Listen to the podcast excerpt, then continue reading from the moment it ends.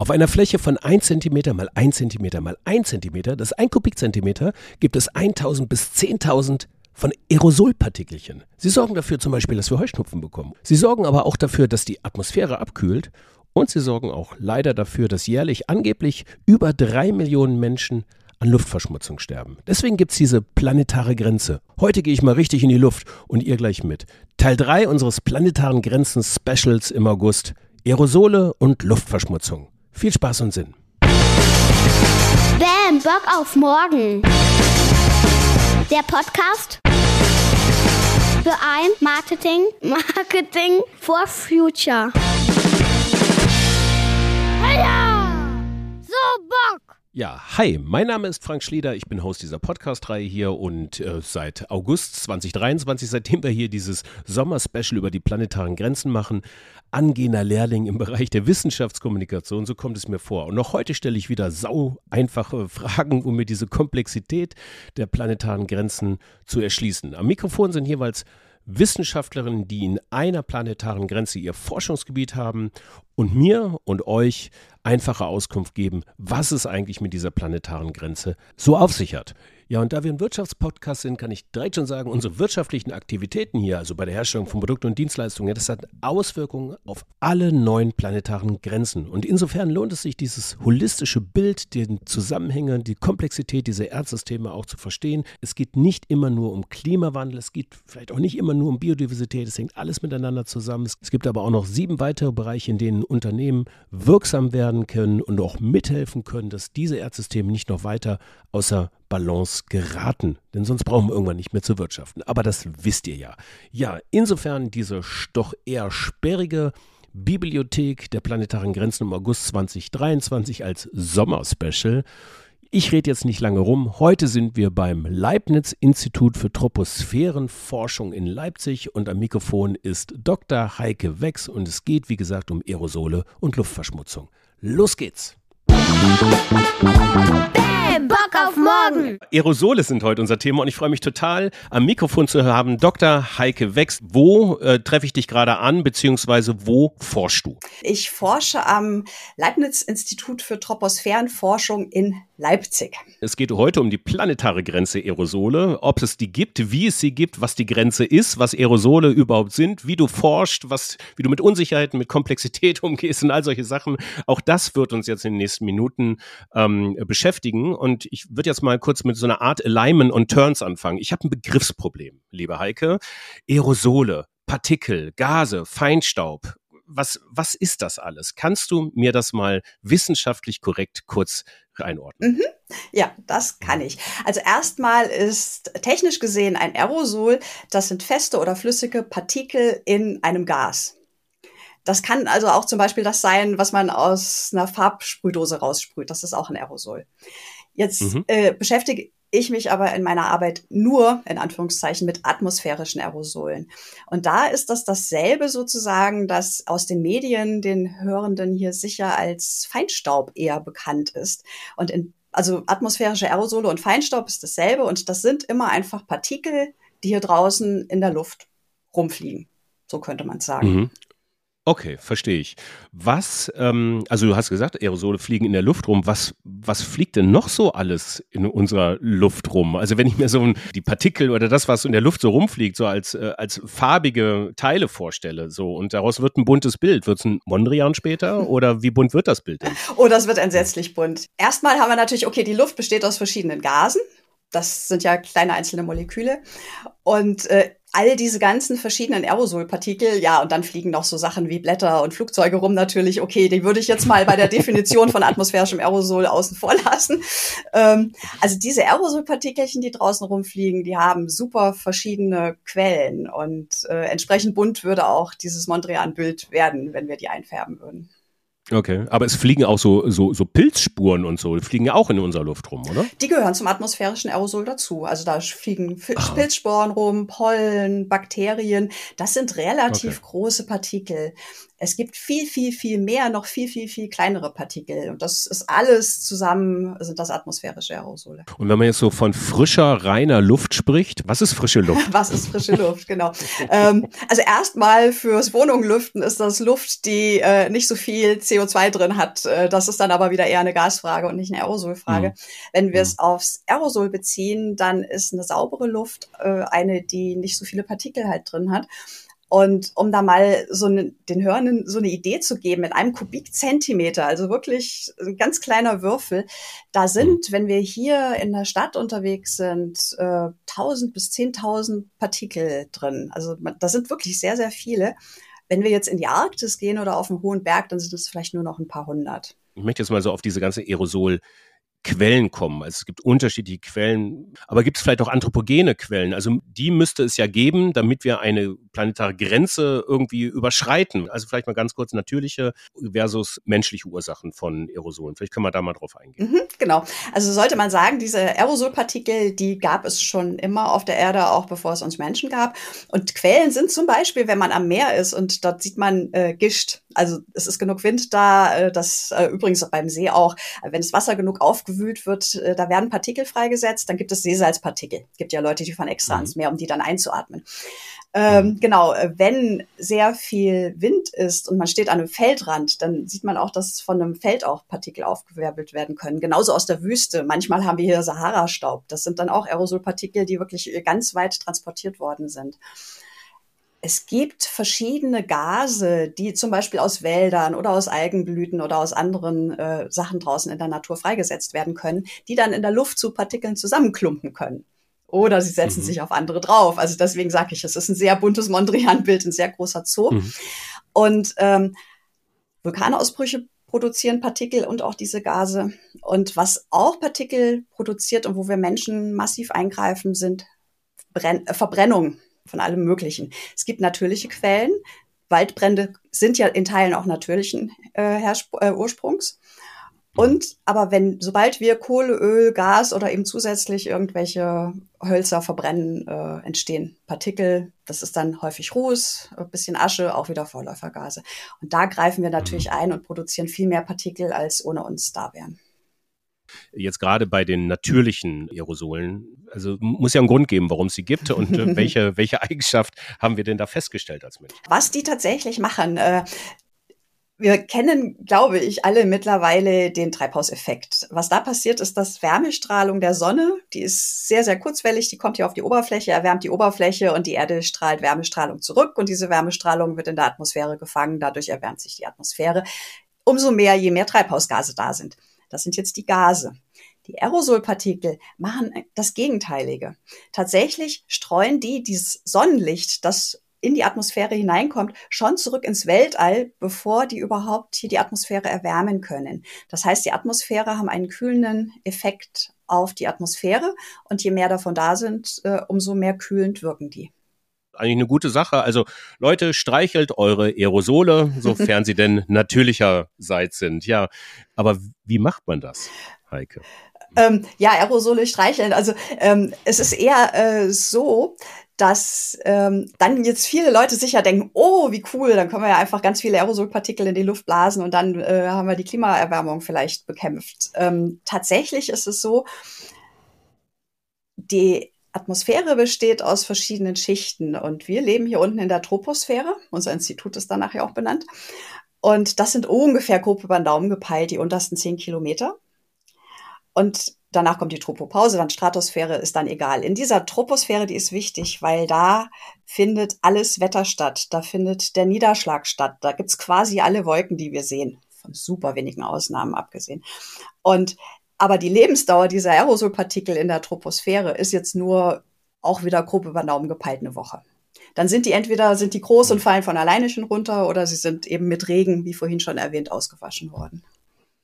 Die Stubenfliegen ähm, der Atmosphäre. genau, die Stubenfliegen ja. äh, der Atmosphäre. Also es ist nicht wirklich straightforward, dass man sagt, wir bekämpfen den Klimawandel mit den Aerosolpartikeln Das äh, ja. würde nicht funktionieren. Oder es wird diskutiert, es werden verschiedene Ideen diskutiert. Nichts davon ist ausgereift, nichts davon würde fun funktionieren und wir würden da in Prozesse eingreifen, die wir noch nicht vollständig verstanden haben. Da sollten wir ganz dezidiert die Finger von lassen.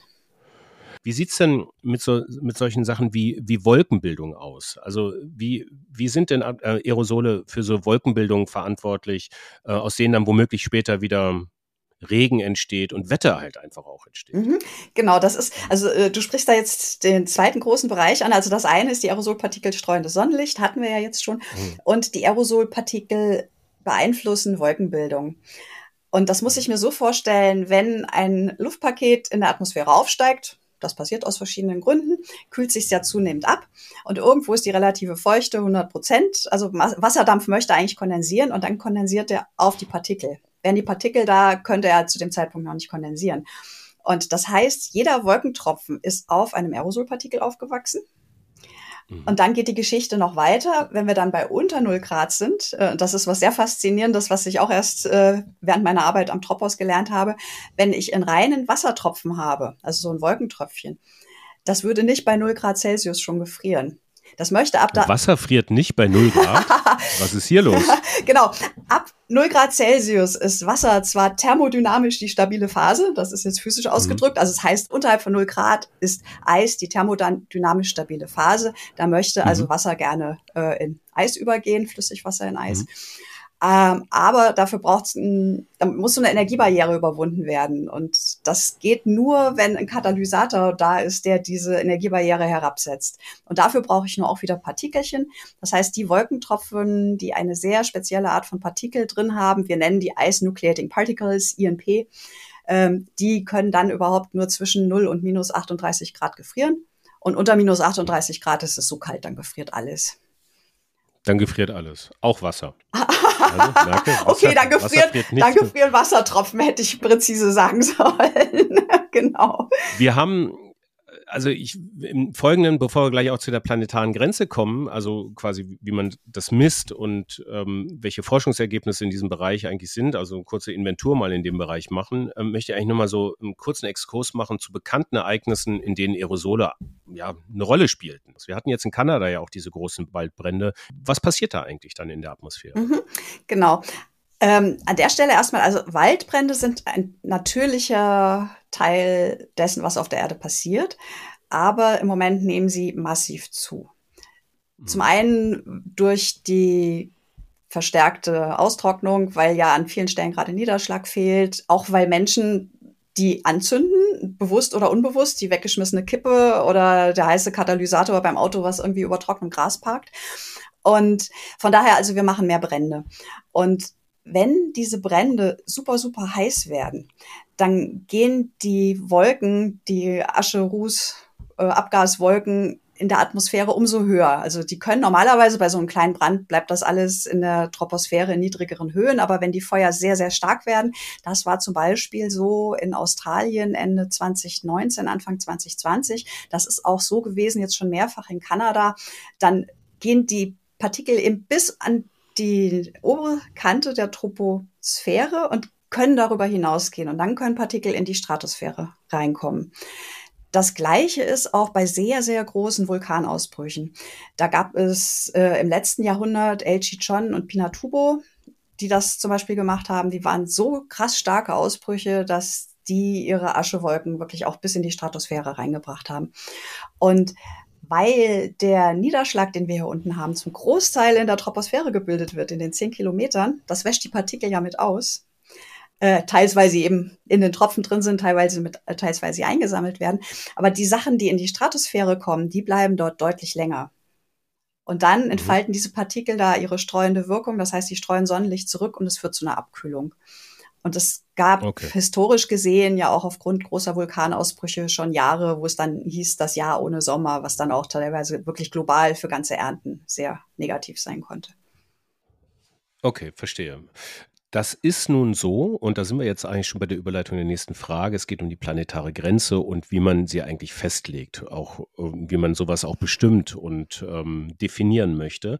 Du hattest im Vorgespräch schon gesagt, so einfach ist das gar nicht. Das wissen wir nämlich alles noch gar nicht. Nun gibt es äh, dieses, dieses System der planetaren Grenzen und es was ist da der aktuelle Füllstand quasi bei der planetaren Grenze Aerosole? Kannst du das so klar sagen eigentlich? ähm, das mit den planetaren Grenzen ist insofern für Aerosole ein bisschen anders als für andere Stoffe. Also man kann bei Treibhausgasen sagen, wenn, nehmen wir jetzt einfach mal nur das CO2, wenn ich so viel CO2 in der Atmosphäre habe, eine gewisse Konzentration wird so warm und je mehr, umso wärmer. Das ist ein relativ einfacher, gut verstandener Zusammenhang. Für die Aerosolpartikel habe ich ja gesagt, die waren schon immer da. Ja. Äh, die sind auch nicht überall auf der Welt gleich. Das hatten wir gleich zu Anfang, wo ich mal die Stadt mit einem Berg oder der Arktis kontrastiert habe. Ähm, und die haben einfach eine sehr, sehr komplexe Rolle. Und das ist jetzt so, dass diese planetare Grenze fürs Aerosol würde ich eher sehen, da, wo wir unsere Luft, dort, wo wir leben, so verschmutzen, dass es uns krank macht. Und da gibt es diese Grenzen aber schon, weil es auf allen möglichen Ebenen, EU, weltweit, verschiedene Länder haben eigene Regeln, wirklich Grenzwerte für Partikelverschmutzung gibt. Das ist dann, weil da wabern dann so Sachen wie PM10 durch die Gegend. Das ist dann die Partikelmasse für Partikel, die kleiner als 10 Mikrometer sind. Also das wäre dann mal so eine Sache, die man als Grenzwert ansehen kann. Und da ist dann nur eine gewisse Menge erlaubt. Äh, und deswegen wurden ja zum Beispiel auch europaweit Bedingungen für Abgase von Autos eingeführt. Also wenn man dann so mhm. eine Umweltzone hat, Leipzig hat eine, ähm, dann ist das geschehen, um diese Partikelmasse runterzudrücken, damit wir wieder bessere Luft zum Atmen haben. Und in Wirklichkeit heißt die planetare Grenze auch Luftverschmutzung und gar nicht Aerosole. Und da haben wir es jetzt gerade aufgeklärt. Mhm. So, und mhm. die ist aber messbar auch überschritten. Richtig. Und das ist, äh, ich glaube, wir machen uns hier im Moment in Deutschland gar keine Vorstellung davon mehr, wie das sein kann. Aber ich kenne Fotos aus China, ich bin noch nie da gewesen, äh, aus Peking und je nachdem, wie da die Luft steht und äh, ob da gerade die Abgase der Fabriken drumherum in die Stadt reinwehen, da gibt es Fo Fotos von einem Hochhaus zum nächsten, wo man es an einem Tag klar sieht und am anderen sieht man nichts mehr. Das sieht aus, als wäre es Nebel, aber es ist kein Nebel, es ist Luftverschmutzung. Und sowas macht einfach krank. Also da sind auch viele, viele Länder, die sich zum Beispiel Filteranlagen nicht in dem Ausmaß leisten können wie Deutschland, äh, viel stärker betroffen. Technologie kann helfen, Innovation hilft oft, aber ist halt auch nicht die goldene Lösung. Also auf, darauf kann man nicht allein nicht setzen, auch im Bereich der Luftverschmutzung, auch im Bereich der Aerosole. Warum ist das in diesem Fall dieses Geoengineering, also menschgemacht, maschinell durch Innovation auf dieses System einzuwirken, ein Problem und ähm, wo stehen wir da eigentlich? Mhm. Genau, da würde ich jetzt mal dieses Wort Geoengineering nehmen und würde das gleich mal in zwei Hälften teilen. Mhm. Geoengineering teilt sich auf in Methoden, die Kohlenstoff, äh, CO2 aus der Atmosphäre wieder rausnehmen und wegspeichern wollen. Also so Carbon Capture und Storage könnte man das jetzt mal mhm. zusammenfassen. Mhm. Ähm, und das ist, müssen wir machen. Also das machen wir schon, wenn wir einen Wald aufforsten. Das kann man auch machen, indem man aus Abgasen versucht, CO2 rauszufiltern. Äh, das Wegspeichern ist dann noch so ein bisschen ein Problem. Das ist richtig schwierig. Die Methoden gibt's nicht alle oder sie sind nicht skalierbar. Aber das ist eine Methode, wo ich sagen würde, ja, Geoengineering in dem Bereich werden wir wahrscheinlich mehr und mehr machen müssen, leider. Wir sollten uns aber nicht darauf verlassen, weil die funktionieren nicht ausreichend gut, diese Methoden. Die andere Hälfte, das ist jetzt das, was die Aerosole angeht. Das fasst man zusammen unter Solar Radiation Management. Also man managt die einfallende Solarstrahlung, indem man eben die Aerosolpartikel in der Luft verändert, entweder direkt oder über den Umweg der Wolken. Und wir haben jetzt hier leider nicht mal annähernd Zeit, die Komplexität des gesamten Systems äh, hier anzudiskutieren. Das gibt ganze Vorlesungen, die über mehr als ein Semester gehen und dann hat man noch nicht alles irgendwie angesprochen. Und das System ist unglaublich komplex und es ist auch in diesen Weltklimaratberichten, den IPCC-Berichten, steht immer drin, dass die größte Unsicherheit wirklich noch bei den Wolken liegt und dem Einfluss der Aerosole auf die Wolken. Wir haben das System nicht verstanden. Und an Systemen rum zu doktern, die wir nicht komplett verstanden haben, ist Wahnsinn. Also das ist immer so mhm. wie, ich habe keine Ahnung wie, also okay, prinzipiell weiß ich, wie ein Automotor versteht, aber im Detail überhaupt nicht. Und ich würde never ever versuchen, einen Verbrenner-Automotor zu reparieren, wenn ich nicht weiß, wie er funktioniert. Und in der gleichen Denke wäre es auch Wahnsinn, wenn wir anfangen würden, gezielt mit Partikeln zu versuchen, eine Abkühlung oder eine Veränderung der Wolken zu erzielen. Da sind wir ja bei dem Thema Komplexitätsmanagement tatsächlich. Etwas, mit dem, an das wir uns an dieses Wort eigentlich immer mehr gewöhnen müssen. Also ganz gleich, ob ich jetzt in der Wissenschaft, in der Wirtschaft oder im normalen Leben eigentlich unterwegs bin.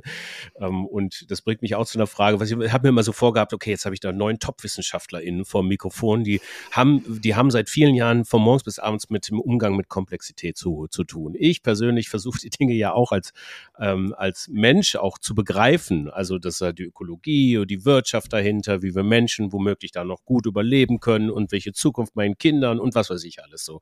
Und ähm, ich, ich suche nach, ich suche nach, ähm, nach guten Erfahrungswerten und Tools im Umgang mit komplexen Problemen. So, das will ich jetzt mal auf, auf so eine generische, also allgemeine Ebene so ein bisschen heben. Wie gehst du ähm, komplexe Fragestellungen an? Wie zerlegst du diese Probleme, diese hm. Fragen? Mhm. Du hast jetzt sozusagen die Antwort mit dem letzten Teilsatz schon vorweggenommen. Also zerlegen ist eigentlich das Thema, ähm, weil Komplexität ist immer so groß, dass ich glaube, wir Menschen sind gar nicht in der Lage, komplexe Systeme vollständig zu verstehen. Wir sind, das ist auch wissenschaftlich nachgewiesen, schon fast nicht in der Lage, anders als linear zu denken. Also exponentielles Wachstum macht uns schon ein Problem. Und dann hängen ja Sachen mit Sachen zusammen und dann gibt's Rückkopplungen und das alles äh, im Detail richtig zu verstehen, also so richtig zu durchdringen und im Kopf zu haben, das geht eigentlich nur bei Systemen, mit denen man sich lange beschäftigt hat und dann auch nur über das Zerlegen der Probleme in kleine einzelne Teilbereiche. Anders funktioniert es eigentlich nicht. Und äh, das ist auch das, was, äh, was in der Wissenschaft passiert, wenn ich mal so angucke, wenn wir Veröffentlichungen schreiben, die sind immer nur über kleine Teilbereiche oder wenn ich Menschen von meiner Arbeit erzähle, ähm, wenn ich Vorträge halte über das Klimathema, was ich durchaus auch tue, das hat dann nicht unbedingt mit den Aerosolen zu tun, weil die so ein kleiner, kleiner Teilbereich nur sind. Und ich führe mich dann immer ein mit, ich mache Aerosol- und Wolkenforschung. Aber das ist so ein winziger, winziger Teil im Gesamtsystem, dass es äh, in dem großen, komplexen Klimathema äh, jetzt gar nicht so die große Rolle spielt, weil das Treibhausgase, das Klimaerwärmen haben wir verstanden. Also das da, genau. Und der Rest ist halt einfach Probleme zerlegen und Sachen dann in kleinen Teilen verstehen und wenn man dann viele kleine verstanden hat, zusammenbasteln. Eine letzte Frage, Heike, habe ich noch gar nicht gestellt wie misst man Aerosole? Also das ist nochmal so eine Fachfrage. rennt ihr mit einem Kescher irgendwie durch die Stadt, weißt du, und fangt Luftpartikel ein? Ähm, wir reden ja von so, von so kleinen Miniteilchen. Nimm mich mal bitte mit auf diese Forschungsreise. ähm, Erstmal am Anfang, ich werde auch dort nur eine sehr oberflächlich einfache Antwort geben können, weil mhm. äh, es gibt prinzipiell auch da wieder mindestens zwei verschiedene Messmethoden. Das eine heißt irgendwie, man misst sie direkt, indem man sie durch ein Gerät durchsaugt äh, und versucht, sie zu analysieren. Und das andere ist, man guckt von ferne auf die Luft drauf. Das heißt dann Fernerkundung. Zum Beispiel am Tropos in einer äh, Parallelarbeitsgruppe wird ein Laser benutzt. Damit schießen die in die Luft und gucken, was wird reflektiert und daraus können sie rückwärts ableiten, wie viel Aerosolpartikel und oder Wolkentropfen waren denn da. Ähm, das gibt's auch von Satelliten aus, solche Messungen. Das ist Fernerkundung. Was ich eher mache, ist in-situ-Messungen nennt man die dann. Also dann hat man Geräte, da stellt man ein Gerät hin, hat eine Pumpe hinten dran, saugt Luft rein und in der Mitte hat man einen kleinen Laserstrahl, an dem gehen die Partikelchen dann vorbei und immer wenn eins vorbeigeht, äh, wird der Laserstrahl kurz unterbrochen und das zählt ein Zähler. Dann weiß ich zum Beispiel, wie viele da sind. Ähm, es gibt auch Geräte, da kann man äh, Partikelchen einer gewissen Größe aus sortieren und dann hinterher messen, wie viel sind denn von der Größe da. Dann kriegt man also hinterher solche, das nennen wir Spektren, wie viel Partikel in welchem Größenbereich gibt es. Ähm, eine Sache, die ich in den letzten Jahren verstärkt gemacht habe, zusammen mit den Menschen, mit denen ich zusammenarbeite, ist, dass wir einfach ganz alte Methoden wieder angefangen haben zu verwenden, und zwar Filtermessungen. Da nimmt man einen Filter, dahinter eine Pumpe und saugt. Und dann bleiben die Partikel auf dem Filter hängen, dann kann man die ins Labor bringen und dort analysieren. Und Ach, krass. Weißt du das zufällig? Fangfrage gerade, über wie viele Datenpunkte reden wir da insgesamt irgendwo weltweit? Oh nein, die Anzahl kann ich nicht nennen. Also das ja. ist äh, doch zu viel. Also es gibt schon etliche Gruppen weltweit, die an dieser Thematik arbeiten. Und diese Messmethoden, die ich eben erwähnt habe, da gibt es noch viel mehr. Da kann man eine mhm. ganze Vorlesungsreihe halten, die ist ein Semester lang und dann hat man nur die einzelnen Methoden kurz andiskutiert. Aber also es, es gibt viele, viele äh, Gruppen, die messen und die Daten versuchen zu erhalten. Es gibt auch noch die zusätzliche Problematik, sich an den Boden zu stellen und dort zu messen mit verschiedensten Geräten. Auch Langzeit ist einfach. Aber wenn man wissen will, was passiert dann mit der Höhe, dann muss man fliegen, um dorthin zu kommen oder eben diese Fernerkundungsmethoden benutzen. Ähm, und diese Fernerkundungsmethoden müssten aber eigentlich mit äh, direkt vor Ort gemessenen Flugzeugmessungen abgeglichen werden, manchmal, damit man auch weiß, dass die äh, das alles äh, richtig hinbekommen. Und da gibt es wirklich viele, viele Gruppen und wir reden hier von wahrscheinlich Milliarden Datenpunkten. Hm. Eine interessante neue Entwicklung, eigentlich zwei. Das eine, in den vergangenen hm, im vergangenen Jahrzehnt circa ist es mehr und mehr üblich geworden und jetzt ist es mittlerweile auch Pflicht, dass wir die Datenpunkte zu Veröffentlichungen, die wir veröffentlichen, zugänglich machen. Einfach. Also nicht so, schreib mich an, dann gebe ich sie dir, sondern die werden dann mhm. wirklich auch zusätzlich hochgeladen und die kann man dann runterladen, kann jeder machen. Das heißt, andere Menschen können mit diesen Daten auch arbeiten. Und Machine Learning. Das mhm. ist eine Sache, weil es ist ja alles sehr, sehr komplex. Wir hatten es vorhin ja schon mit der Komplexität und mhm. dass es halt wirklich auch schwer ist, als einzelner Mensch diesen ganzen diese ganze Komplexität zu verstehen. Aber es werden mehr und mehr Machine Learning Tools auf die Auswertung solcher Daten angesetzt. Und das ist eine spannende neue Richtung, finde ich. Und so lassen sich vielleicht wie in der Krebsforschung ganz neue Muster erkennen. Also Krebsforschung ist ja bildgebende Verfahren, das ist jetzt natürlich andere Verfahren, aber neue Muster erkennen, die man vielleicht so noch gar nicht ähm, im Blick hatte, weil es einfach die Rechnerkapazitäten viel mehr Datenpunkte auch zugrunde legen können, so, ne? wenn ich das richtig Genau, verstehe. genau. Absolut, genau so. Also Wissenschaft, echt spannende Materie, weil es irgendwie so komplex ist. Ich, ich bin da immer wieder fasziniert von und ich ähm, finde es äh, toll, dass, ähm, dass du dir und auch deine Kolleginnen euch die Zeit nehmt, ähm, uns äh, und mir das einfach auch nochmal zu erklären. Lieben Dank, Dr. Heike Wex vom Tropos-Institut in Leipzig. In der nächsten Episode, das kurz noch angeteasert, geht's weiter für uns nach Bremen. Da geht's nämlich zum Alfred Wegener Institut und aus Luft wird Wasser. Es geht um die Ozeanversauerung mit Dr. Gisela Lannig-Bock. Auch sie, das weiß ich jetzt schon, wird ein ganz spannendes Gespräch werden. Vielen Dank und auf bald. Tschüss, Heike. Ja, tschüss, Frank und danke. Auf Wiederhören!